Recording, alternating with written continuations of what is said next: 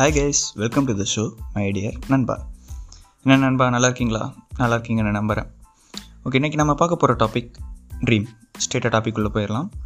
கனவுகள். இந்த கனவுகள் எதுக்காக நம்மளுக்கு வருது? இந்த கனவுகள் நம்ம ஃப்யூச்சரை ப்ரெடிக்ட் பண்ணுமா? இல்லை இந்த கனவுகள் வெறும் டைம் பாஸ் மட்டும்தானா?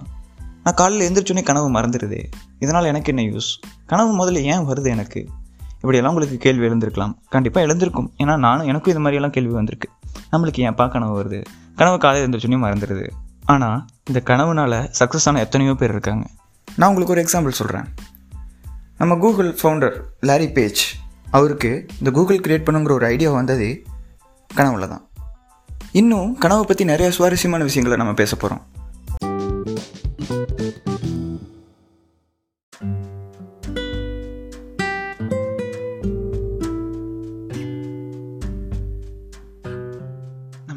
பற்றி பேசும்போது முக்கியமான ஒருத்தரை பற்றி நான் உங்களுக்கு சொல்லியே ஆகணும். அவர் பேர் ஜோசப். இவருக்கு இன்னொரு பேர் இருக்குது ட்ரீமர் இவர் ஸ்டோரி ரொம்ப சுவாரஸ்யமாக இருக்கும். ஒரு யூத்னா இப்படி தான் இருக்கா இருப்பாங்க அப்படிங்கிறத அதுக்கு மேலே இவ்வளோ பண்ண முடியுமா? ஒரு ட்ரீமை வச்சுக்கிட்டு இவரால் இவ்வளோ வாழ்க்கையில் இவ்வளோ பெரிய பயணம் பண்ண முடியுமா? அப்படிங்கிற ஒரு ஸ்டோரி தான் ஜோசஃபோட ஸ்டோரி ஜோசஃப்க்கு பதினேழு வயசில் ஒரு ட்ரீம் வருது. இந்த ட்ரீமை பார்க்குறதுக்கு முன்னாடி அவரோட பர்சனல் லைஃப் கொஞ்சம் சொல்லிடுறேன். ஜோசப்க்கு அப்பா அம்மா இருக்காங்க. அவங்க அப்பா அம்மாவுக்கு பன்னெண்டு பசங்க மொத்தம். அதில் பதினோராவது பையன் தான் ஜோசப். அவங்க அப்பாவுக்கு ஜோசப் மேலே ரொம்ப இஷ்டம். ரொம்ப பாசம். இதனால் அவங்க பிரதர்ஸ்க்கு இவனை பிடிக்காது. ஏன்னா அப்பா இவன் மேலே மட்டும் அதிக பாசம் வச்சுருக்காருன்னு. அவங்க அப்பா அதோடு விட்டுருந்தா பரவாயில்ல. ஜோசப்க்கு மட்டும் தனியாக ஒரு கோட்டு வாங்கி தராரு. அதை பார்த்து அவங்க அண்ணாங்க இன்னும் கோவப்படுறாங்க. என்ன இவனுக்கு மட்டும் கோட்டு? இவன் அவ்வளோ பெரிய ஆளா? அப்படிங்கிற மாதிரி ஒரு ஒரு கோவம் இருக்குது ஒரு பொறாமை இருக்குது அப்படி இருக்கிறச்ச பதினேழு வயசில் ஜோசப்க்கு ஒரு ட்ரீம் வருது. என்ன ட்ரீம் வருதுன்னா அதோட அர்த்தத்தை சொல்கிறேன் நீங்கள் அந்த ட்ரீமை பற்றி தெரிஞ்சுக்கணுன்னா நான் டிஸ்கிரிப்ஷனில் எந்த இடத்துல இருக்கும் அவரோட ஸ்டோரின்னு சொல்கிறேன் நீங்கள் போய் ப படிச்சுக்கோங்க. நான் அதோட அர்த்தத்தை சொல்கிறேன் என்ன அர்த்தம்னா அவனோட பதினோரு பிரதர்ஸும் அவன் காலில் வந்து விழுகிற மாதிரி ஒரு ட்ரீம் இப்படி ஒரு ட்ரீமை சொன்ன உடனே அவங்களுக்கு பயங்கர கோவம்.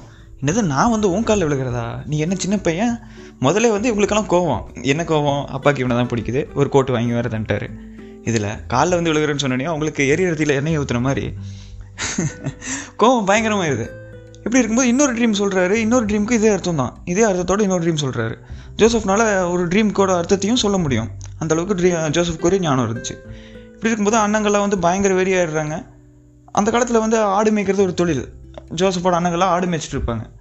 இப்படி ஒரு நாள் போக போக ஆடு மேய்க்க போயிட்டாங்க. ஜோசப்புக்கு ஜோசப் வந்து அவங்க அப்பா கூப்பிட்டு இந்த மாதிரிப்பா அவங்க அண்ணங்களாம் ஆடு மேய்க்க போயிட்டாங்க. நீ அவனுக்கு சாப்பாடு கொடுத்துருவா அப்படின்னு சொல்லி அனுப்பி விடுறாரு சரிங்கன்னு சொல்லிட்டு சாப்பாடு வாங்கிட்டு போகிறான் தூரத்தில் அவங்க அண்ணங்களாம் பார்த்துட்றாங்க இந்த பகையோடு இருக்காங்க முதல்ல தூரத்தில் அண்ணங்க பார்த்துட்டு இங்கே பாடுறா சொப்பனக்காரன் வர்றான். இவனை வந்து நம்ம சும்மா விடக்கூடாது. நம்ம காலில் விழுகிறேன்னெல்லாம் சொல்லிட்டான். இவனை வந்து நம்ம கொண்டுடலாம் அப்படின்னு சொல்லி பிளான் பண்ணுறாங்க இது தெரியாத ஜோசஃபும் வர்றான். வந்து சாப்பாடு கொடுக்கும்போது அவனோட கோட்டை உருவிட்டு அவனை ஒரு குழியில் தள்ளிடுறாங்க. குழியில் தள்ளிட்டு இவனை கொண்டுலாமா என்ன பண்ணலாம் அப்படின்னு சொல்லி யோசிச்சுட்டு இருக்காங்க கொண்டுலாமான்னு யோசிச்சுட்டு இருக்கும்போது தூரத்தில் வியாபாரிங்க வராங்க. என்ன வியாபாரிங்கன்னா அடிமைங்களை வாங்கி அடிமைங்களை விற்கிற வியாபாரிங்க. சரி இவனை கொண்டா ரத்த புலியும் நம்ம மேலே வரும். இவனை விற்று காசாக்கிக்கலாம் அப்படின்னு சொல்லிட்டு இருபது வெள்ளிக்காசுக்கு இவனை வித்துடுறாங்க. வித்துட்டு இவன் கோட்டில் வந்து ரத்தத்தை ஆட்டோ ஆட்டோன்னு வெட்டி அதோட ரத்தத்தை இதில் தெளித்து அவங்க அப்பா கிட்ட போய் இந்த மாதிரிப்பா உங்கள் பையன் செத்துட்டான். இந்த மாதிரி செத்துட்டான்னு நினைக்கிறேன். கோட்டு வந்து கீழே கிடந்துச்சு. சிங்கமோ புளியோ சாப்பிட்ருக்கும் அப்படின்னு சொல்லிட்டு அவங்க அப்பாட்ட சொல்லிடுறாங்க. அவங்க அப்பாவும் நம்பிடுறாரு. என் பையன் போயிட்டான் அப்படின்னு சொல்லிட்டு நம்பிடுறாரு. இப்போது ஜோசப் எங்கே இருக்கான்? வியாபாரிங்க கிட்ட இருக்கான். அந்த வியாபாரிங்க என்ன பண்ணுறாங்கன்னா ஜோசப்பை நாடு கடத்துறாங்க. நாடு கடத்தி எகிப்துங்கிற நாட்டுக்கு போய் அவனை அடிமையாக வித்துடுறாங்க. அந்த காலத்துலலாம் அடிமைங்களை வந்து காசு கொடுத்து வாங்கி அவங்க வீட்டு வேலைக்கு எல்லாம் அடிமைங்களை யூஸ் பண்ணுவாங்க. அப்படி யூஸ் பண்ணும்போது ஜோசப் வந்து எகிப்தில் அடிமையாக விற்கப்படுறான். அடிமையாக விற்கப்பட்ட ஜோசப் போத்திபருங்கிற ஒருத்தருக்கு அடிமையாக விற்கப்படுறான். அவர் வந்து அவனோட தோட்டத்தில் சேர்த்திக்கிறாரு.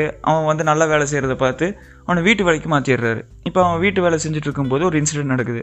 அந்த இன்சிடென்ட் ஒரு பயங்கரமான இன்சிடென்ட் அதனால் அவன் ஜெயிலுக்கு கூட போகிறான் என்ன நண்பா ஸ்டோரியை ஃபாலோ பண்ணுறீங்கன்னு நினைக்கிறேன். எதுக்கு ஒரு டைம் ரீவைன் பண்ணிக்கலாம்? பதினேழு வயசில் ஒரு ட்ரீம் வருது. அவங்க பிரதர்ஸ்கிட்ட சொல்கிறான் பொறாமப்படுறாங்க அவனை வித்துடுறாங்க. விற்றதை அவன் வந்து அடிமையாக்கப்படுறான். அடிமையாகி இப்போ வந்து ஜெயிலுக்கும் போயிடுறான். இப்போ ஜெயிலில் இருக்கான். ஓகே? ஒரு ட்ரீமு அதுக்கப்புறம் இவ்வளோ இன்சிடெண்ட் ஆகிடுச்சு சரி இப்போது ஜெயிலில் இருக்கிறவன் ஜெயிலில் இருக்கிற எல்லாருக்கும் இந்த மாதிரி ஒரு ட்ரீம் வருதுப்பா அப்படின்னு சொல்லும்போது இவன் அர்த்தம் சொல்கிறவனாக இருக்கான். இப்போ அர்த்தம் சொல்லிட்டு இருக்கும்போது இந்த எகிப்து நாட்டில் ராஜாக்களை என்னன்னு சொல்லுவாங்க? பார்வோன் அப்படின்னு சொல்லுவாங்க. பாரோ அப்படின்னு சொல்லுவாங்க. என் ஸ்லாங்கில் இப்படி தான் வருது. ஸோ கொஞ்சம் அட்ஜஸ்ட் பண்ணிக்கோங்க. ஓகே பாரோ அப்படின்னு சொல்லும்போது அவருக்கு வந்து ஒரு ட்ரீம் வருது. என்ன ட்ரீம் அப்படின்னு பார்க்கும்போது நைல் நதி இருக்கும். எகிப்தில் நைல் நதி இருக்கும். அந்த நைல் நதியை கரையோரம் ஒரு ஏழு கொளுத்த மாடுங்க மேய்ஞ்சிட்டு இருக்குப்பா இந்த ஏழு கொளுத்த மாடுங்க மேய்ஞ்சிட்டு இருக்கும்போது நைல் நதி கரையோரத்துலேருந்து ஒரு ஏழு கேவலமான அலங்கோலமான மாடுங்க வந்து இந்த ஏழு நல்ல அழகான மாடுங்களை விழுங்கிருது. கொளுத்த மாடுங்களை விழுங்கிருது. அப்படின்னு ஒரு ட்ரீம் டக்குன்னு முழிச்சிடுறாரு இப்படி ஒரு ட்ரீம் வருதுன்ட்டு மறுபடியும் இன்னொரு படுக்கிறாரு. இன்னொரு ட்ரீம் வருது அந்த ராஜாவுக்கு என்ன ட்ரீம் வருதுன்னா ஏழு அழகா நல்ல சோ சோளக்கதிர் ஏழு கேவலமான சோளக்கதிர் வந்து சாப்பிட்ற மாதிரி ஒரு கனவு. இந்த கனவு அவருக்கு ரொம்ப குழப்புது தூங்கவே முடியல. அடுத்த நாள் வந்து இருக்கிற எல்லா மந்திரவாதிகள் அந்த நாட்டில் இருக்கிற எல்லா மந்திரவாதிகள் ஞானிகள் எல்லாருக்கிட்டையும் சொல்லி யாரால் இந்த கனவுக்கு அர்த்தம் சொல்ல முடியும்? அப்படின்னு கேட்கும்போது யாராலையும் சொல்ல முடியல. இது கனவு இதுதான் அர்த்தம் அப்படின்னு சொல்ல முடியல. உடனே வந்து இப்படி ஒருத்தர் இருக்கானே அப்படின்னு சொல்லி ஜெயிலில் அப்படின்னு சொல்லிட்டு ஜோசப்னு ஒருத்தர் இருக்கான். அவனால் அர்த்தம் சொல்ல முடியும். நீங்கள் அவனை கூப்பிடுங்க அவன் கண்டிப்பாக அர்த்தம் சொல்லுவான் அப்படின்னு சொல்லும்போது ஜோசப் கூப்பிட்றாங்க. ஜோசப்டே இந்த மாதிரி கனவுக்கு அர்த்தம் சொல்லுங்கன்னு கேட்கும்போது அவன் ஜோசப் சொல்கிறான் இந்த மாதிரி அர்த்தம் சொல்கிற மாதிரி என்ன அர்த்தம்னா ஏழு அழகான கொளுத்த மாடுகள் அப்படிங்கிறது ஏழு பஞ்சம் இல்லாத ஒரு செழிப்பான வருஷங்களை குறிக்குது. ஏழு கேவலமான மாடுகள் வந்து ஏழு பஞ்ச காலத்தை குறிக்குது. அப்போது பஞ்சம் வரப்போகுதுன்னு அர்த்தம். ஏழு வருஷம் பஞ்ச காலம் வரப்போகுதுன்னு அர்த்தம். ஸோ நம்ம இந்த ஏழு நல்ல வருஷங்களில் நம்ம மக்கள்கிட்ட வந்து நிறையா தானியங்களை வந்து வாங்கி வரியாக வாங்கி வச்சுக்கிட்டோன்னா நம்ம இந்த பஞ்ச காலத்துலேருந்து தப்பிக்கலான்னு ஒரு ஐடியாவும் சேர்த்தி கொடுக்குறாப்படி இப்படி கொடுத்தோடனையும் பார்வன் வந்து இம்ப்ரெஸ் ஆயிடுற அப்படி. ஜோசஃபோட ஞானத்தை பார்த்து ஒரு இம்ப்ரெஸ் ஆயிடுற அப்படி. இம்ப்ரெஸ் ஆன ராஜா இப்போது இப்போ ஓகே நீ சொல்கிறது நடக்கும்னா நான் வந்து உன்னை வந்து ஒரு பெரிய போஸ்டிங் கொடுக்குறேன் உனக்கு. நீ வந்து எல்லா தானியங்களும் கலெக்ட் பண்ணு எல்லாருக்கிட்டையும் வரியை வாங்கு நீ தலைவனாரு அப்படின்னு சொல்லிட்டு ஒரு பெரிய போஸ்டிங் கொடுக்குறாரு. அதாவது இரண்டாவது ராஜா அளவுக்கு ஒரு போஸ்டிங் கொடுத்து நீ வந்து இது ஃபுல்லாக மேனேஜ் பண்ணிக்காது நாடு ஃபுல்லாக வந்து மேனேஜ் பண்ணுறது உன் பொறுப்புன்னு கொடுக்குறாரு. அதே மாதிரி அவன் கனவு சொன்ன மாதிரியே பழிக்குது. அதே மாதிரி ஏழு நல்ல வருஷங்களில் எல்லாத்தையும் கலெக்ட் பண்ணுறாரு ஏழு பஞ்சகாலமும் வந்துருச்சு. இப்படி ஏழு பஞ்சகால ஏழு வருஷம் பஞ்சகாலம் வருது. இந்த ஏழு வருஷம் பஞ்சகாலத்தில் உலகம் ஃபுல்லாக வரும்போது இஸ்ரேலில் பஞ்சம். இஸ்ரேலில் யார் இருக்கா? அவங்களோட பதினோரு பிரதர்ஸும் இஸ்ரேலில் இருக்காங்க.